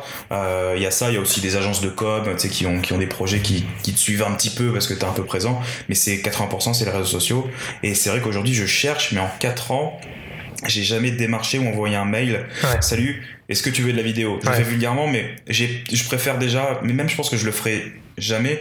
Je travaillerai toujours ma com et ma façon de communiquer parce que les réseaux sociaux aujourd'hui c'est c'est puissant. Tu peux communiquer sur qui tu es, comment tu fais les choses gratuitement. On ne paye pas Instagram, on paye pas, euh, on paye pas euh, YouTube ou autre.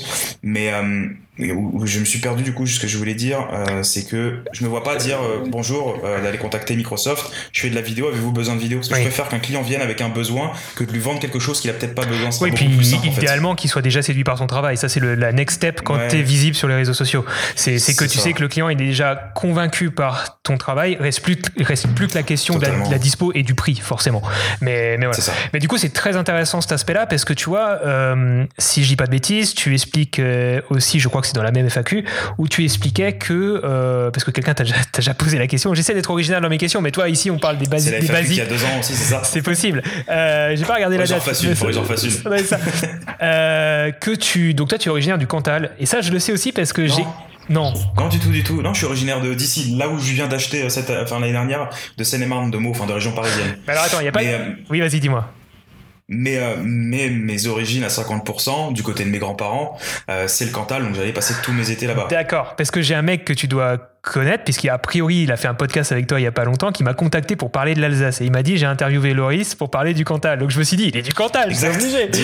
ok, d'accord. Non, il m'a dit, enfin, je pouvais parler de la Seine-et-Marne, mais euh, même si j'ai vécu, euh, j'ai pas autant d'affection que, euh, le Cantal. D'accord, oui, forcément. oui, et t'as eu Dylan, exactement. Ouais. Bah, je dois, justement, il m'a proposé ça il y a quelques jours, donc je vais enregistrer avec lui à l'occasion. mais du coup, du coup, du coup, ma question, c'était quoi? Ma question, c'était, voilà, il me semble que tu as dit que tu as tu as commencé à te faire connaître, euh, en tout cas tu as fait marcher le bouche à oreille comme ça, grâce à une vidéo que tu avais fait du Cantal qui a assez bien marché. C'était ça l'histoire? Exactement. En fait, quand je me, quand j'ai euh, claqué madame.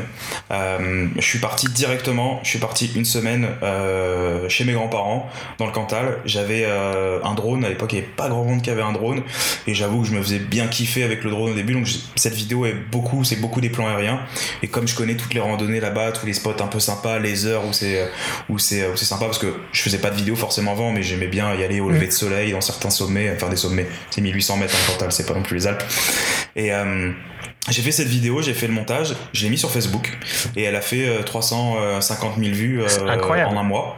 C'était la bonne époque où sur, sur, Facebook tu pouvais balancer une vidéo et tu pouvais faire ton petit 100 000 avec une chaîne à 1000. Tu vois, aujourd'hui euh, si je mets une vidéo, je pense que je fais 1000 1000 vues. Tu vois. Mais après, il y a quelque chose que j'ai remarqué. Alors, je suis pas ce que fait par exemple Bruno Maltor de, très proche. Je, je le connais pas bien, mais de ce que je vois de son travail et je sais pas si Alex avait une page Facebook aussi, sans doute, mais dès qu'on parle des régions de France, en général, ça marche assez bien parce que les gens ont, euh, un affect par rapport à leur région et sont vachement susceptibles de le partager. Et sur Facebook, ça se partage assez vite. Et les vite et les vues, pardon. Alors je sais pas à l'époque, mais aujourd'hui les vues se font assez vite sur Facebook. Je sais pas comment Facebook les comptabilise, mais on scrolle et ça se lit automatiquement. Donc je sais pas s'il faut attendre un minimum pour qu'il y ait une vue, mais en tout cas, 10 secondes ou 5 secondes. Ouais, quand même. Je pense que ce serait plus logique. Mais en tout cas, c'est un bon moyen pour euh, que, en tout cas, et ça, je trouve que c'est un excellent conseil. Dis-moi ce que tu en penses. Mais toi, quelqu'un comme toi à l'époque qui se lance, qui n'a aucun aucun client de base et qui en cherche, faire un projet perso et ne pas chercher à aller à l'autre bout du monde, aller dans sa région, à côté de chez soi, là on connaît, et miser sur l'affect des gens du coin pour ensuite repartager de façon organique et naturelle la vidéo. Et c'est clairement un exemple concret de ça, quoi exactement ça. Ça peut être, ça peut être une destination. Parce que j'avais déjà fait des vidéos de voyage euh, auparavant. Euh, bon, c'était avec ma GoPro avec un petit réflexe. J'avais fait des vidéos au Sri Lanka qui avait pas trop mal marché aussi. Mais le Cantal, ouais, c'est la France. En plus, à l'époque, je voulais lancer une chaîne euh, qui s'appelait Discover et c'était le nom de la région. Donc j'ai commencé par le Cantal. Malheureusement, j'ai jamais continué. J'ai pas fait d'autres régions. et en fait, c'est ça. Les gens partageaient en disant, regardez, j'habite ici. Ou alors, regardez, je connaissais pas. Et c'est génial. Et là, il y a encore un mois, il y a le community manager de, de l'office de tourisme du Cantal qui m'a dit, bonjour, est-ce qu'on pourrait la repartager encore 4 euh, ah ans après quoi. Et je regarde la vidéo, je suis sûr, elle est pas bien quand même. Enfin, mais oui, cette, cette vidéo m'a ouvert beaucoup d'opportunités de visibilité. Et euh, attends, je suis juste Vas-y, vas-y, pardon. Vas ça peut être une destination, mais ça peut être aussi euh, si, si t'es fan de, de violon, de musique classique, si t'es fan de trottinette, de vélo ou autre, tu peux, euh, tu peux comment dire, mettre en avant ça et forcément tu vas cibler ces gens qui sont fans de, de trottinette, de BMX ou autre. tous les vidéastes que je connais ou les photographes ont commencé en fait par photographier ce qui les passionne ou ce qui ce qu'ils avaient sous la main. Pour eux, ce qu'ils avaient sous la main. Exactement. Et non, ce que je voulais dire, c'était plus une, une blague que tu aurais pu répondre mec, oui, oui, repartagez là, mais juste enlever mon nom à la fin parce que je suis peu forcément très fier de. Surtout que c'est marqué mon ancien nom de page Facebook, MTX Prod ou un truc comme ça. D'accord. Plus... Ah, c'est bon, on te retrouvera pas. Euh, mais on a tous des projets comme ça. Moi, j'ai commencé, toi, mes premiers projets vidéo, c'était dans le skate. Alors à l'époque, c'était pas du tout pour me lancer, mais j'avais 14-15 ans, je faisais du skate avec mes potes et je les filmais, mais j'avais aucune. À, ce moment-là, je savais pas. Enfin, j'avais pas. J'étais pas du tout intéressé par la carrière. Je savais même pas qu'on pouvait vivre de la vidéo, tu vois. C'est juste que. voilà mais j'ai pris ce que j'avais sous la main et je pense que ça m'a un peu formé, pas en technique parce que je filme avec un compact, mais en tout cas peut-être en cadre, en montage, c'est sûr, parce que j'ai commencé première à l'époque avec ça. Euh, écoute, ça m'a fait penser parce que du coup j'ai trouvé le titre du podcast et je pense que je vais rester là-dessus. Attention, titre putaclic en mode youtubeur. Filmer le, filmer le Cantal, faire 300 000 vues et lancer sa carrière. Eh, pas mal. Ça passe. Pas mal. Ça passe, ça passe bien. Nickel. Donc voilà, c'est un peu ça qui t'a. Je vais un peu speeder parce que je sais qu'on a euh, plus beaucoup de temps. T'as un rendez-vous euh, dans pas longtemps. J'ai réussi à décaler de 15 minutes si tu veux. ok, donc on est un peu moins speed parce que j'ai un autre jeu tout à l'heure, mais, mais en gros, ah, voilà, je voulais. C'est un jeu en plus. Ouais, exactement. Et je voulais euh, donc bien préciser, souligner ici ce qui m'intéresse le plus, c'est que c'est ce type de projet, en tout cas ce projet-là, qui a fait que tu t'es fait remarquer un minimum, pas forcément à l'autre bout du monde, mais un minimum, et petit à petit, tu as pu t'accrocher à cette petite notoriété, à cette, ce petit bouche à oreille pour faire grossir le truc, quoi. Exactement, ouais. Exactement. La page Facebook avait vite grimpé, puis c'était au début, c'était un petit office de tourisme, mais contacté là. Bah, même, on va faire plus simple. Alex Viseo, notre rencontre part de cette vidéo, en fait. D'accord. Euh, Alex Viseo, c'est aussi quelqu'un qui m'a énormément mis en avant parce qu'on est devenu potes et un, an après, on a commencé à bosser ensemble, à partir ensemble. Mais c'est cette vidéo euh, qu'il a. En fait, il est tombé sur cette vidéo par hasard. Moi, je le suivais, j'avais répondu sur Snapchat, c'était à une de ces conneries qu'il qui faisait, donc j'avais répondu euh, MDR. Il me fait Attends, je viens de voir une vidéo ouf euh, en drone et tout dans le Cantal. Euh, c'est un mec qui s'appelle Loris et toi ton pseudo c'est Loris MTX sur Snapchat. Est-ce que est-ce que c'est toi? Je dis ouais, il fait oh, génial et tout. Il me dit tiens, je suis sur Paris, ça te dit on se rencontre. Je dis ok, je suis dispo ce soir. On s'est vu, on est devenus potes et après c'est la, la, suite aussi qui s'est lancée pour nous deux. Si on peut faire un petit un petit passage là-dessus. On est parti, on avait un creux en fait dans nos agendas chacun parce que lui faisait ses vidéos, moi je faisais aussi les miennes. On est parti, il m'a dit tiens, on peut se faire un voyage tous les deux, ça peut être sympa. Je dis ok, j'ai envie d'aller en Iran. Il me dit putain moi aussi j'ai toujours voulu aller en Iran, ça a l'air génial. Et je lui dis par contre, moi je filme quand je suis en voyage. Il me fait bah moi aussi. Et il avait toujours eu en tête depuis un petit moment de faire un ce qu'on a fait après pendant pendant quelques années. Un mélange de son style à lui où voilà il parle c'est du vlog et intégrer en fait du b-roll des, belles mmh. images. Et donc on a fait ça et comme lui était un peu sous le feu des projecteurs de pas mal d'offices de tourisme ils ont dit ok le me tue. Ok vos vidéos c'est sympa et on a commencé à bosser ensemble. Il m'a dit bah écoute, est-ce que tu veux qu'on bosse ensemble? Je peux te faire venir maintenant. On va vendre le truc euh, où on vient à deux. Il y a du, il y a de la belle image. Il y a mon côté influenceur et compagnie. Et donc c'est grâce à cette vidéo du Cantal euh, aussi, parce que sinon il m'aurait peut-être jamais vu aussi. Et, ce que j'adore, ce que j'adore dans cette histoire, mm. c'est que c'est accessible après, le hasard des rencontres, etc., ça c'est encore autre chose, avec Alex par exemple. Mais, mais le fait de, de, de, prendre une, une, caméra très simple euh, et, et d'aller faire de belles images, c'est vrai qu'aujourd'hui c'est peut-être un peu moins facile de faire des images qui se font remarquer auprès de gens qui, qui s'y connaissent. C'est-à-dire que ta vidéo de l'époque, si elle a été publiée aujourd'hui, elle, elle ferait, je l'ai pas vue donc je vais pas juger, mais d'après ce que tu m'en dis, peut-être qu'elle elle ferait, elle, elle taperait moins dans l'œil des, des gens. Après, elle taperait, je pense quand même dans, dans comme on disait tout à l'heure, dans l'affect des locaux qui n'y connaissent mhm. pas forcément grand chose en termes de, qualité vidéo, on va dire, de, nombre, de, nombre de pixels, de, d'étalonnage, de tout ça, qui vont juste se contenter d'avoir un, côté émotionnel avec cette vidéo et c'est ça qui va compter, c'est ça qui va faire que ça va être partagé. ouais. voilà, tu vois. Donc euh, ça, ça peut toujours marcher, même si vous n'avez pas aujourd'hui euh, de, grosses compétences techniques, même en cadrage, même en, étalonnage. Euh, prenez ce que vous avez sous la main, faites de votre mieux et il y a suffisamment de ressources gratuites autour de vous pour essayer vraiment de faire au mieux quoi. Et puis euh, et puis franchement, ouais, je dirais miser sur Facebook. C'est vrai que j'ai jamais vraiment officiellement donné ce conseil, mais j'ai envie de dire que pour ça, Facebook, ça peut être une bonne idée. YouTube, c'est clairement compliqué pour se faire sortir du lot euh, et que le grand public n'est pas forcément sur YouTube en train de chercher à se renseigner sur des vidéos mhm. locales euh, et, qu'il est plus dur de partager des vidéos sur, sur YouTube. Et Instagram, c'est pareil, il y a beaucoup de choses qui se font dessus. Donc pourquoi pas, voilà. ok, bah écoute, en plus cet aspect-là que tu as abordé avec Alex, c'est vrai que je ne pensais pas en parler plus que ça parce que je voulais un peu voir qui y avait en dehors de ce projet avec Alex, parce que j'imagine qu'on te parle beaucoup de ce que tu fais avec Alex, euh, mais c'est vrai que c'est important dans, ton parcours aussi. Euh, On me demande beaucoup si je vais arriver à survivre depuis qu'il a arrêté de faire influenceur voyage. C'est vrai. Et je dis oui, mais je dis les voyages, c'était peut-être 5 ou 10% en gros de mon chiffre d'affaires avec Alex, donc le, le reste est toujours là, mais c'est vrai que je communiquais beaucoup sur le voyage parce que c'est plus bandant, excuse-moi du mot, de partager une vidéo de voyage que de partager une vidéo de José ou Pedro euh, qui sont sans la mini-pelle sur un chantier, tu vois. C'est vrai. Tu mais peut-être que je le ferai. Il y a peut-être une cible, hein, ça se trouve, tu vois. Ouais, peut-être clairement. partager ça. clairement. Tu sais, il n'y a, pas de, y a pas de monétisation sur les podcasts, donc tu peux y aller sur les gros.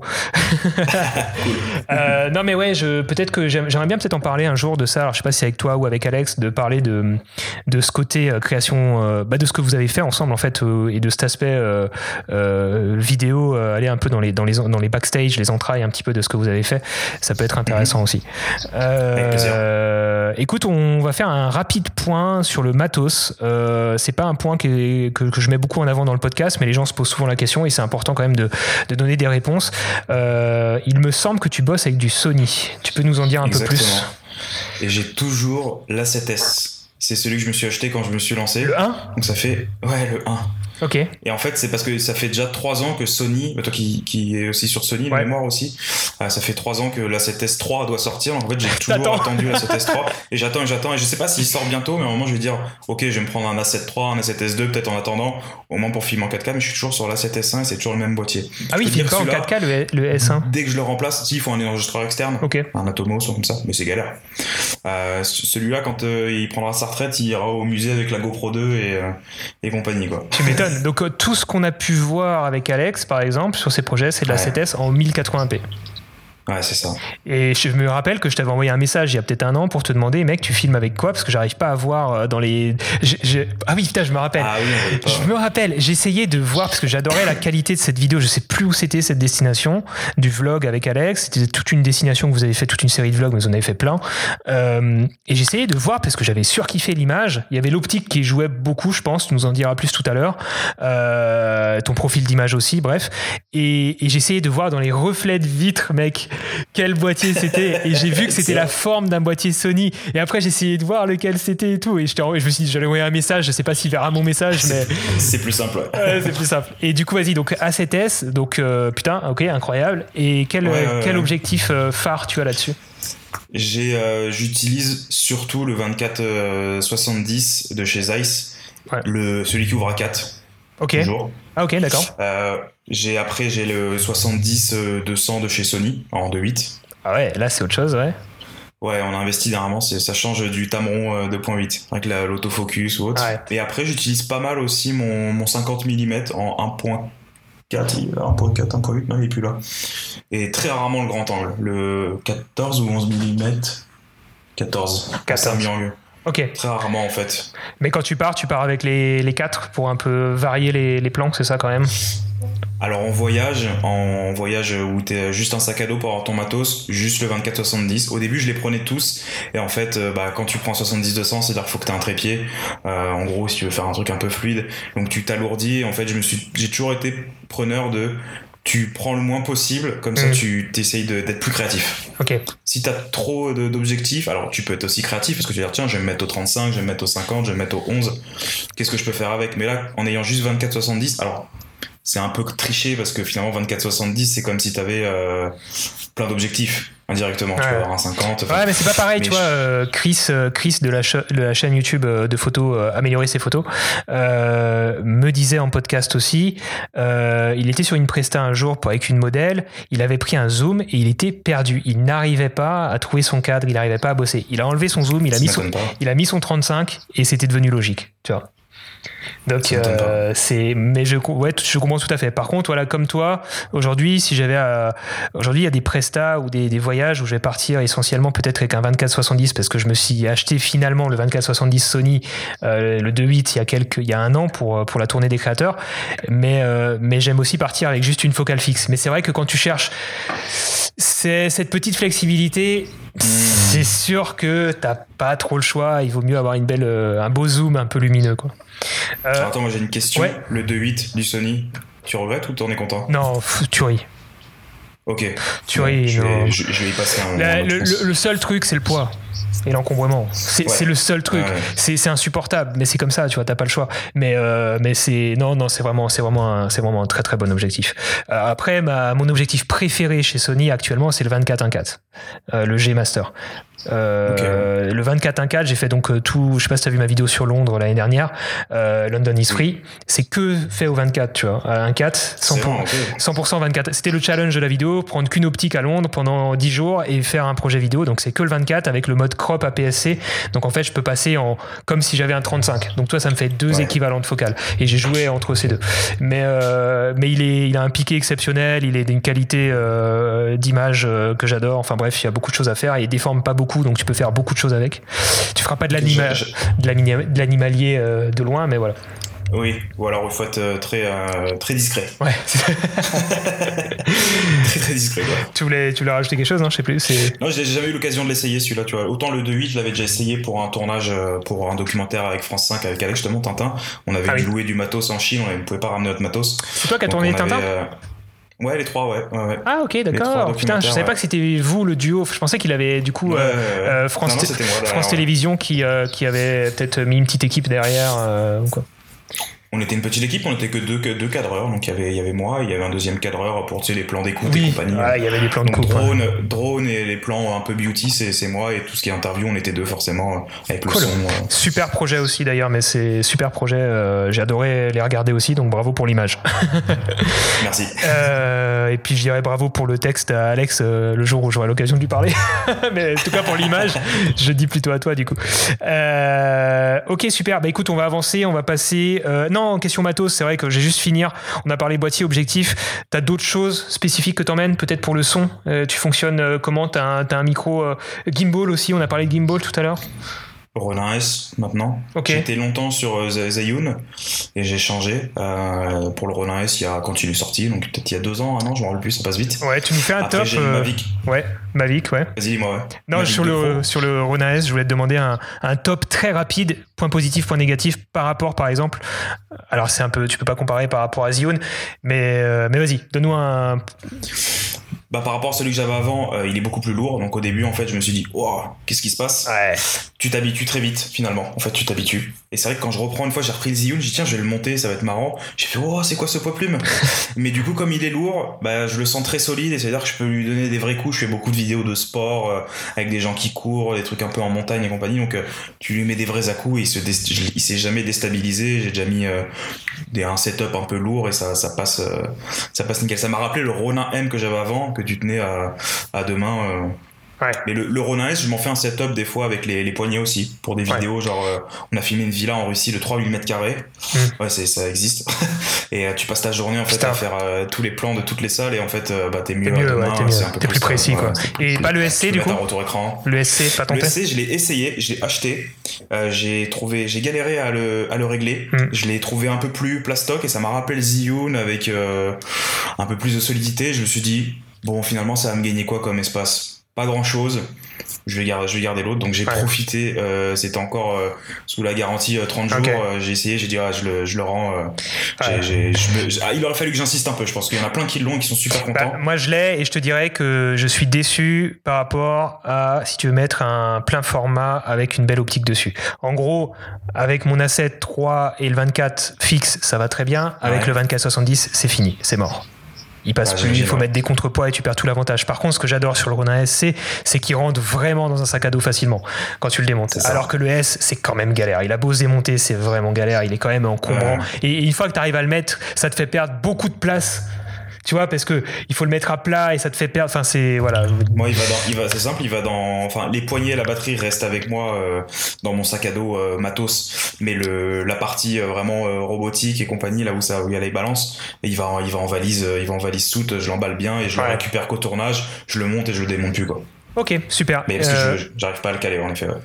Ok, super. Bah écoute, on a, tu nous as parlé du Mavic 2 Pro, stabilisateur c'est fait, boîtier optique, on va passer à la suite. On va pas détailler tout le matériel que t'attends que sur tes étagères. Euh, on va passer au deuxième jeu pour avancer. Donc, euh, Loris, es-tu prêt pour ce deuxième petit jeu? Si je te dis non, le podcast s'arrête ici. Le podcast s'arrête là et tu vas décevoir tout le monde. Exactement.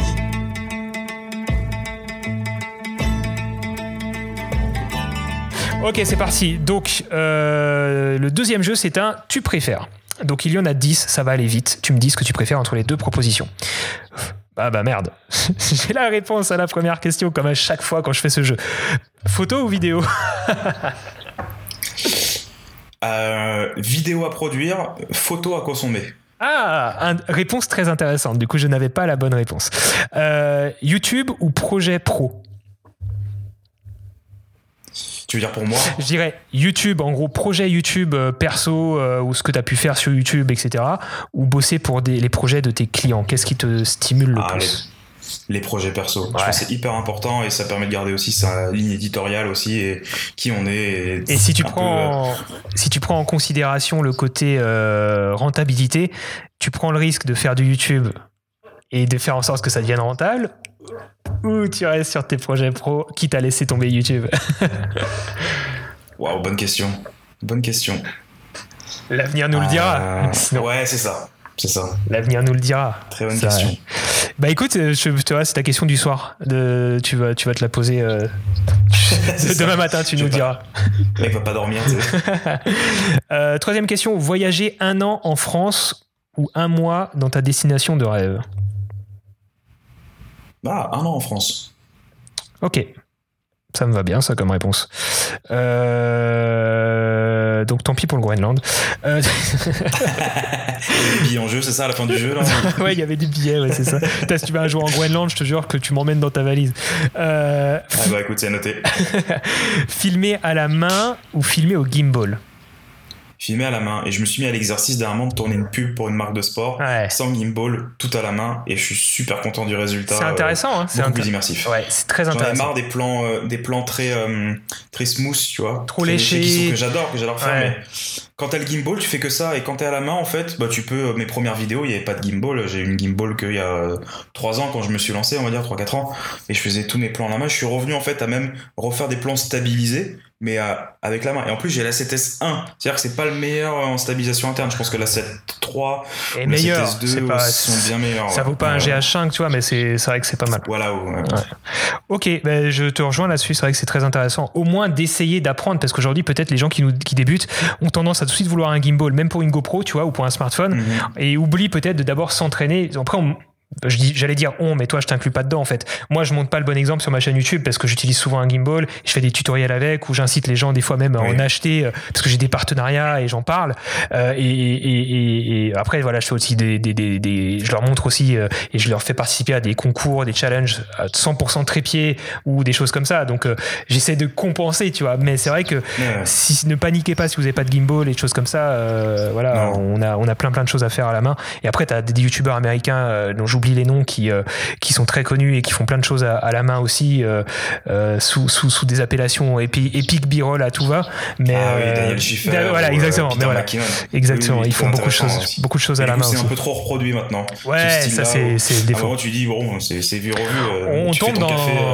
Ouais, c'est ça. On tombe dans ce qu'on disait au début, en début de vidéo, l'influence que peut avoir les. C'est bien pour peut-être débuter, s'inspirer un tout petit peu de ce qui se fait, mais ensuite il faut s'en détacher. Et après on le fait naturellement de s'en détacher. Comme tu l'as dit, tu regardes plus au bout d'un moment. Moi, c'est un peu le cas aussi. Et, hier, tu vois, enfin, euh, je sais pas quand sera diffusé ce podcast, mais il y a deux jours, j'ai fait un live du coup avec Alex sur un peu la créativité. Et à la fin, il m'a donné, je sais pas si tu suis son live, euh, la récréation, il m'a donné un petit devoir maison. Il m'a dit, bah écoute, fais un truc chez toi qui, qui raconte une histoire. T'es confiné et avec ce que t'as. Et au début, je me suis dit, bon, je vais pas faire un truc b-roll avec le Sony A7S, c'est facile. Je dis, je vais partir de mon iPhone et de mon vécu. Je sais pas si tu as vu la vidéo que j'ai postée hier, justement. Non. Et, euh, et, en fait, avec mon iPhone, si tu veux, chez moi, tu verras la vidéo, j'ai un mur photo avec mes photos euh, de, de voyage que j'ai fait développer. Et souvent, des photos, des fois, c'est des screens même de vidéos. Donc, il y a tous mes voyages. Et du coup, j'ai fait avec mon iPhone, j'ai dit, écoute, Alex, je vais te faire voyager chez moi. J'approche la transition classique. J'approche mon téléphone, mon iPhone 7. J'arrive devant la photo et hop, c'est la vidéo qui démarre parce que souvent, c'est un screen de vidéo. J'ai raconté une histoire comme ça en disant, oh, regarde, le projet d'Afrique, je suis arrivé sur l'affiche, sur l'avion euh, de collection qui est là avec des plans d'avion parce que je suis aussi euh, pilote en loisir. Et je me suis, en fait, en une heure, je me suis dit, tiens, je me suis fait un truc, je me suis fait kiffer et avec l'iPhone. Je dis pas que j'aurais pu vendre ce projet pro à un client avec mon iPhone, mais. Euh, mais tu aurais pu peut-être commencer à, séduire. je me suis challengé, ouais. Tu aurais pu bah, séduire euh, quelque part en termes de créativité quelqu'un qui a potentiellement un jour un projet pour toi. Quoi. question suivante, j'avance, hein, je suis désolé parce que je vais pas te mettre à la bourre. question suivante, bosser en équipe ou seul? En équipe. Au début, c'était seul parce que j'ai une très mauvaise expérience d'association avec quelqu'un. Maintenant, c'est en équipe. La preuve, j'ai fait une petite campagne de recrutement euh, pendant le confinement là, où on a recruté une troisième personne pour aussi euh, déléguer euh, des choses que, que où j'ai plus vraiment de valeur ajoutée pour développer un peu la boîte, développer d'autres projets et aussi transmettre. En fait, transmettre en, en, physique aussi, parce que mm. pour faire très court, je sais qu'on n'a pas trop de temps, mais il y a quatre ans, Damien Le Gallo, c'est la personne qui travaille avec moi à plein temps dans la boîte depuis maintenant, bah, depuis le début. Il m'a contacté, il était photographe, il m'a dit ouais, je te suis, j'adore on s'était, on nous avait mis en relation, il me dit j'aimerais apprendre la vidéo, je dis écoute, je me lance. Si j'ai du budget, viens avec moi, je te paierai un peu parce que j'aime bien payer les gens quand ils bossent avec moi. Si j'en ai pas, viens quand même avec moi si tu veux t'entraîner. Quatre ans après, c'est indirectement mon bras droit et je le considère euh, comme le créateur et le développeur d'Uniprod, même s'il n'est pas sur les statuts euh, juridiques. Donc travailler en équipe parce que ça a apporté énormément de choses. Je suis totalement d'accord. Euh, sunset ou sunrise? Euh, sunrise, parce que je suis un lefto. Oh putain, ok, d'accord. Alors, pour le Groenland, je me lèverai tôt pour toi. c'est le mec qui se cale, se cale dans un projet. Selon, je me rappelle un projet en Suède avec Alex, c'était en plein été, le soleil se levait à 4 heures et se couchait à, à minuit ou une heure, un truc comme ça. Ah ouais. Donc, euh, j'avais fait les deux, j'avais fait une sieste entre les deux, Mais en vrai, euh, tu vois, moi, je suis, je suis pas un lefto, enfin, je suis pas un lefto. J'ai, j'ai parfois du mal le matin, mais quand je suis en voyage et que c'est pour l'image, Je suis, le- je suis le premier debout, là, il n'y a, pas de- y a pas de question. là. Euh, fisheye ou téléobjectif, si tu devais en choisir un des deux? Bah, j'utilise rarement le fisheye et souvent le téléobjectif. Ok. Mais J'ai envie de dire le fisheye parce que justement, j'aimerais apprendre à l'exploiter un peu plus et à réfléchir plus avec un fisheye. Ok, ah oui, intéressant. Euh, Cantal ou Bali? Euh, Bali avec un morceau de Cantal Ah, ça, me, va très bien. Ça me va, je suis un grand fan de fromage. Euh, voyager en avion ou en stop Question piège.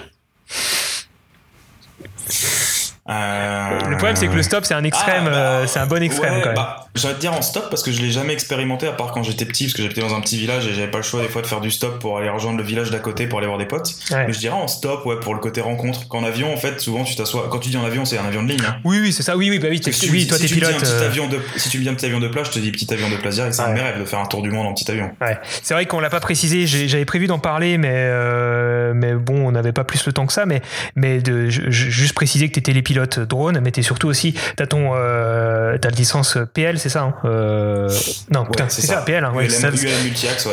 ouais. Ouais, je voulais devenir pilote de ligne avant de, avant de, depuis tout petit, je voulais devenir pilote de ligne. Les choses de la vie ont fait que je me suis orienté sur une école d'ingénieur après ma prépa maths sup.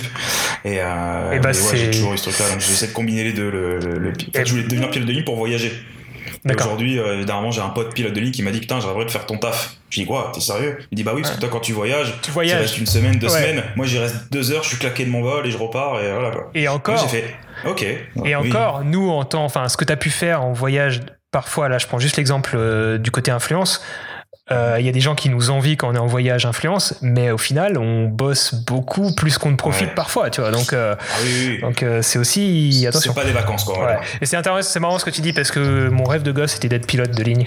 Ok, excellent. Un- Mais moi, je suis un- licence euh, Non, en fait, je suis un grand passionné d'aéronautique. Enfin, jusqu'à mes 14-15 ans, je faisais du- de, de l'aéromodélisme. Toi, j'avais un Pilatus et un PC6 et un, et un, et un Mustang, Ouais. un P51 Mustang en aéromodélisme avec euh, train, train rentrant pneumatique, volet qui sort et tout machin. Et donc, un grand fan de, de modélisme et d'avions. J'avais une collection d'avions pas possible chez moi. Et, euh, et écoute, j'ai euh, j'ai fait du simulateur euh, d'entraînement chez Swissair à, à Bâle, Mulhouse. J'étais très content d'avoir fait ça. Et bref, j'étais fan, fan, fan. Et plus je me renseignais un peu sur le métier de pilote de ligne, plus je me rendais compte qu'un pilote ne pilotait presque pas. Qu'il faisait beaucoup de pilotes automatiques et finalement qu'il n'y a pas beaucoup de choses qui m'intéressaient au final. Et ce qui m'aurait vraiment intéressé en termes de- d'expérience de pilotage à l'époque, on dérive totalement dans ce podcast, c'est incroyable. C'est Ouais. euh, d'être plus dans ce que fait un pilote de chasse, mais, mais pas dans le côté militaire. Toi, je voulais pas être militaire et je voulais Ouais. pas tirer sur des gens. Donc finalement, ça m'allait pas non plus. Et euh, il T'as restait. pas cette liberté, hein, t'as pas cette liberté en pilote de ligne, c'est sûr. Ouais. Tu l'as en petit avion, quoi. Tu l'as en petit avion, Et- tu l'as euh, totalement, quoi. Exactement. Et il reste, restait du coup l'option de passer juste mon brevet de pilote. Et je sais que dans l'aérodrome à côté de chez moi, on pouvait euh, le passer, euh, en tout cas la théorie gratuite jusqu'à mes- jusqu'aux 18 ans. Et j'ai été un, enfant, un ado euh, débile puisque je suis jamais, je me suis jamais bougé le cul pour y aller alors que, que j'aurais rêvé de le faire. Et je l'ai jamais fait par la suite. Bon là j'ai passé mon théorique euh, euh, télépilote drone, mais ça n'a rien à voir. C'est pas pour comme ça que je vais Ah oui, en plus, c'est le nouveau, c'est le nouveau théorique où ça parle vraiment de drone. Il y a quand même pas mal de choses, tu vois. Il y a, il y a Oui, les, il y a météo, les- il y a- il y a- réglementation, ouais, ouais. il y a les métards, il y a d'autres trucs comme ça que j'ai adoré d'ailleurs. Euh, je sais pas, ça paraît bizarre euh, pour certaines personnes, mais j'ai adoré déchiffrer des métards.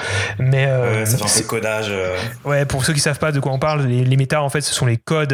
Enfin, tu l'expliqueras mieux que moi, mais ce sont les codes météo. On va résumer ça comme ça. C'est le code météo en fait. euh, c'est qui une explique les hauteurs de plafond de nuages, les types de nuages. C'est euh, une suite de chiffres et de lettres incompréhensibles de premier abord et c'est juste en fait du par cœur quelque part pour apprendre à les déchiffrer.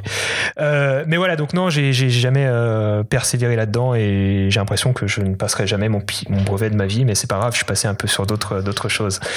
Oh, euh, il faut jamais, dire jamais. Bah, écoute, si tu viens un jour en région parisienne et qu'il fait beau et que l'avion est, est dispo, euh, Oh on putain, ira- on je, je te, je te laisserai les commandes.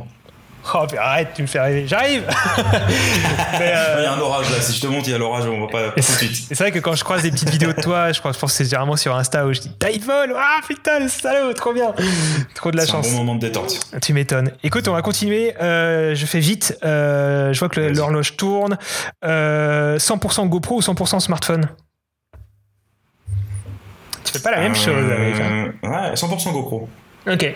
Pour le côté versatile, flotte, tout ça, tout ça? Ouais, l'eau, ça peut, tu peux le faire tomber, c'est pas grave. Tu peux le fixer un peu comme tu veux. Alors peut-être avec le smartphone aussi, mais ce côté un peu multitâche au final, ou même avec les qualités d'aujourd'hui, tu peux faire une vidéo sympa à la GoPro. Et le côté nostalgique aussi. j'ai longtemps fait que de la GoPro. Donc... Euh. Ok, euh, partir avec une Red et un Inspire sur le dos, bien sûr, hein, comme ça c'est bien lourd. Ou partir, avec, euh, ou partir, attention, avec une Super 8 et un Hasselblad 500. Ah. J'ai peur de savoir maîtriser aucun des deux. Ah, pareil. Inspire, je pense que si. J'ai peur de. Ah, bonne question. Euh, ah, j'ai envie de dire le, côté euh, les anciens là, la Blade et la Super 8 pour euh, justement pour voir comment ils faisaient avant parce que je connais pas du tout. Que la Raid ça ressemble sensiblement à, une grosse Sony. Enfin, j'ai déjà fait de la Raid sur du festival, on est équipé en Raid, mais je, dirais le, côté ancien pour voir un peu comment ça se faisait avant. tu connais Antoine de Maximi, je pense? Qui fait J'irai dormir, enfin de nom au moins J'irai dormir chez vous. je sais pas si t'as vu sur sa chaîne YouTube, il a sorti des, vidéos mais que j'adore où il raconte ses débuts Ok, il, je. Il faut que tu ailles voir ça, ça va te passionner parce qu'il raconte ses débuts et dans ses premiers épisodes, il, raconte comment il a vraiment commencé à filmer et ça parle que d'analogique et euh, de ses premières caméras. Euh, et, et, c'est juste dingue parce que c'est euh, c'est trop intéressant. C'était il y a 40 ans, tu vois. Et, et pour oh, et nous, et, en fait, quand je l'écoute, j'aurais rêvé vivre en fait ce qu'il a vécu il y a 40 ans dans la vidéo. Toi, il est parti en expédition, je sais plus trop où, pour faire de la vidéo alors qu'il y connaissait rien et qu'il était que un son et que finalement il s'est quand même passé, qu'il a appris sur le tas et tout. Et c'est juste passionnant de, l'écouter, surtout ce type qui est un peu une idole pour moi aussi euh, sur certains aspects. Donc, ah, euh, voir ça. Ouais, ouais, je crois qu'il a déjà fait 4-5 épisodes, c'est trop bien. Euh, et allez voir aussi, je, je sais pas si je vais y penser, mais Antoine, de, enfin, je vais mettre ça dans la description, mais Antoine de Maximis, la, la personne qui a fait donc J'irai dormir chez vous, qui était diffusé, je pense, sur France 5 ou je sais plus trop à l'époque. C'est ça. ok, bah écoute, on en a fini pour le deuxième jeu. on va passer juste à l'histoire de l'invité. Euh, je t'avais, euh, est-ce que je t'avais, je t'avais bien demandé de, préparer euh, une petite, j'ai eu le doute en voyant ta tête, mais une petite anecdote, un petit, c'est ta petite carte blanche. Tu vas nous raconter quelque chose, pas forcément de, très long, mais voilà, une petite, une petite histoire que tu vas nous raconter, un projet qui t'a marqué. c'est à toi, à toi, à toi la parole.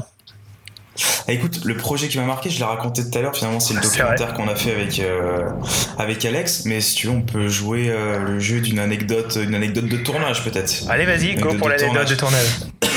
Euh, alors attends, il y en a plusieurs, mais laquelle peut être la plus...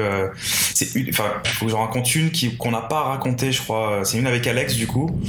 Je vais choisir, ouais, en Guyane. On était en tournage en Guyane pour l'office de tourisme de Guyane, et donc en fait on était en plein dans l'Amazonie, dans, un, dans un petit village, et après on devait rejoindre une autre petite ville euh, qui avait euh, en fait où il y a le Maroni en fait c'est le, fleuve principal de, la Guyane. Et en fait on avait 7 euh, heures de pirogue pour remonter le fleuve et aller dans une autre ville où il y a une piste en terre et avec un avion qui atterrit qui te ramène en fait à Kourou à Cayenne la, ville principale de, de, Guyane.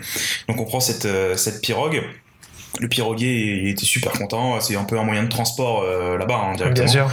Et euh, il, nous, il nous dépose un, un, un village. Il dit ah c'est le village où je suis né et compagnie. Je vais faire la bise à ma famille. Normal à la cool. On fait bon ok. Euh, on s'arrête. Du coup on fait un tour. On filme. C'est ça. C'est l'instantané. Le vlog. On commence à filmer. et, et ensuite le mec revient plus. Donc le mec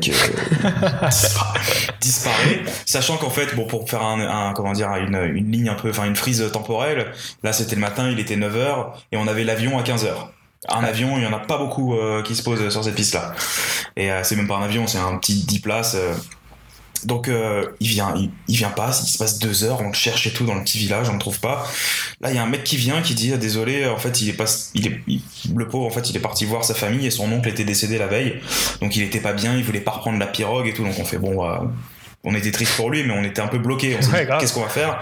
Sachant qu'en fait, il fallait absolument qu'on prenne cet avion-là, parce qu'après, il nous restait deux jours ou trois jours de tournage euh, dans un autre endroit, et on devait repartir de l'autre côté de l'Amazonie. Euh.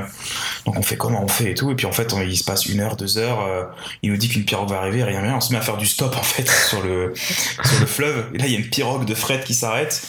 Elle dit, ok, je vous prends, on monte sur en gros les, tonneaux et tout. Et on dit, par contre, on a l'avion à 16h. Est-ce que c'est possible d'y être un petit peu avant, sachant qu'après, dès qu'il dépose au bord du village, faut aller à l'aérodrome qui est souvent pas au bord de l'eau, qui est un peu plus loin.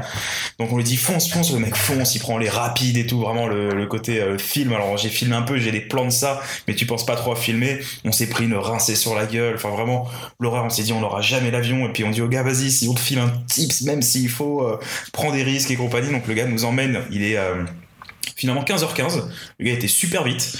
On arrive, euh, Alex le paye. Euh, je trouve un mec avec un quad, on monte à l'arrière, tous avec le quad. On dit emmène-nous à l'aérodrome, on dit c'est bon. On a finalement on avait une demi-heure d'avance, donc on dit putain génial, on était trop content. On se pointe, l'aérodrome il y avait personne. Et là, on fait, bah, c'est bizarre, euh, bah, bon, l'avion, il va peut-être arriver, on l'attend. Là, il y a quelqu'un qui arrive, fait, bah non, l'avion, il, il, est déjà parti. En gros, l'avion, c'est comme ton, ton mec qui fait du covoiturage, il est arrivé, il avait sûrement, ils font des rotations entre trois villages, il avait un peu d'avance, il a vu qu'il manquait deux personnes, il s'est dit c'est la Guyane. Les mecs, euh, ils prennent une fois l'avion euh, dans l'année, ils sont là deux heures avant, quoi, tu vois, en gros. Ouais. Avait personne, et l'avion s'est barré. Non. Donc on oh, s'est retrouvé, on s'est retrouvé emmerdé par chance, il euh, y a le, ce jeune en fait qui était en, quad nous dit bah venez, euh, je peux vous filer deux hamacs, on les accroche là, euh, dormez là. Bon, on s'est fait défoncer par les moustiques toute la nuit parce que c'était le village le plus infesté de moustiques qui puisse exister. Et on était en galère, on n'avait pas de réseau, on essayait de contacter l'office de tourisme pour qu'il nous gère un avion et puis ils ont dit bah non, on a on a croisé la nana qui qui gère le guichet de Air Guyane en fait de ce petit avion qui dit bah non il n'y a pas de place avant euh, deux mois. Ou un truc comme ça parce que tout le monde réserve les avions euh, à l'avance quoi pour faire son déplacement annuel. Et, euh, et là on fait comment on fait? Donc dit bah revenez demain. Peut-être par chance il y aura des mecs comme vous qui auront loupé l'avion mais c'est très rare. On se pointe on dit alors on peut l'avoir? Elle fait bah non je sais pas on verra. L'avion arrive il y a deux places. Non. Du coup elle dit ok vous pouvez y aller. Donc on arrive avec nos sacs à dos. Moi le gros sac de matos le sac tu sais le sac à dos de rando avec les fringues derrière. Et là elle fait ah non, par contre, il y a de la place pour vous deux, mais l'avion après il est en surpoids parce que c'est des petits avions et, et, vous pouvez pas prendre vos sacs. Là on fait mais non, on doit bosser, on est là pour l'office de tourisme, pour Air France et compagnie. Ah non non non, vous pouvez pas. Du coup en fait, j'ai juste pu prendre dans le poids juste mon sac de matos, un slip. Alex, il a même pas réfléchi parce que l'avion commençait déjà à démarrer le moteur, genre en mode je me barre. Hein.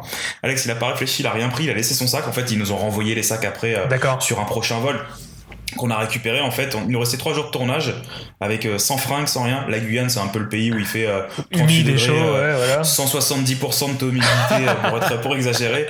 C'était sympa les trois derniers jours. Mais du coup, on a quand même et c'est en fait dans ces moments-là que t'es le plus on est resté quand même pro, on a fait nos plans, on a fait nos rushs et on et on a kiffé en fait. C'est dans ce moment-là où t'es le, le, plus épanoui avec le recul, ça c'est là où tu vis quoi, tu vois C'est ça, exactement. Donc voilà, anecdote de tournage, il y en a plein d'autres hein, mais c'est celle ce, ce serait quoi la ce serait quoi la morale de l'histoire pour les gens qui nous écoutent euh, qu'il y a toujours une solution, même si c'est pas celle euh, à laquelle tu pensais. Tu en pensais à avoir notre avion au final, on l'a pas eu et finalement on l'a eu le lendemain. On l'a eu un mois après, mais. j'ai envie de dire que. Ouais, vas-y, vas-y. Et, sur le moment, c'est aussi de, de pas. Euh, moi, je suis quelqu'un qui est vraiment pas stressé de base. Hmm. Donc toute cette aventure, en fait, limite, j'étais comme un gamin, quoi. Je me disais, au pire, il n'y a pas mort d'homme. Ouais. Mis à part les 150 moustiques qui m'ont éclaté euh, dans la nuit, quoi. Ouais, c'est pas grave, on n'en parlera plus dans un mois, tu vois, même pas, tu vois, dans une semaine, t'en parles plus. Donc ouais, il y, y, a aussi ce côté où faut rester positif, il peut se passer plein de couilles, au final, ça crée des souvenirs forts, en plus avec d'autres personnes potentiellement, et, et, et, en tant que, que vidéaste, photographe, euh, qui aime le terrain, même quelqu'un qui va euh, faire, faire une presta dans une mairie, c'est le terrain aussi. C'est, moi, je trouve que c'est justement avoir des, problèmes qui, qui, forgent ton caractère et qui forgent aussi ton professionnalisme. On parlait de professionnalisme tout à l'heure. C'est aussi savoir rebondir, garder la tête froide et prendre du recul sur tout ça et rester positif parce que derrière, il n'y a toujours que du bon qui en sort. Tu peux foirer des plans, tu peux perdre une carte SD. Derrière, si tu es capable de, de, de, prendre le recul pour rebondir et, et, et rester positif, il y a toujours une porte qui s'ouvre à toi, je dirais. Exactement. Bon bah cool, et eh bah écoute on a fait le tour, c'est super, merci en tout cas pour l'extra temps que tu nous as accordé. Euh, désolé si, on, si je t'ai mis un petit peu, on doit être à 1h20 de podcast à peu près. Euh, ah on t'a peut-être mis un petit peu en, retard sur ton planning de la journée, mais en tout cas c'était super intéressant de, parler de tout ça avec toi. Et, euh, et encore merci d'avoir accepté mon invitation. Et puis, euh, et puis, euh, et puis, écoute, euh, à l'occasion, quand on pourra se croiser avec grand plaisir pour au moins partager un verre et puis, et puis peut-être un, jour travailler ensemble, ce serait avec grand plaisir. je mettrai bien sûr en description tous les liens dont on a parlé, tous les projets dont on a parlé dans ce podcast, donc seront dans la description. Bien sûr, l'Instagram de Loris, sa modeste chaîne YouTube, avec quand même, quand même un petit peu de contenu dessus, et, puis sa, sa, toute première vidéo du Cantal, si on la retrouve, tu m'as dit qu'elle y était. donc, aussi, donc Allez checker la description et puis, euh, et puis merci de nous avoir écoutés. Bonne fin de journée, Loris. Salut Olivier, merci à toi. Allez, ciao. Quant à vous, chers auditeurs, je vous donne rendez-vous dans un prochain épisode de Secret de Créateur. N'hésitez pas à laisser une note à ce podcast ainsi qu'un petit commentaire. Et en attendant, n'oubliez pas que c'est en créant que l'on devient créatif.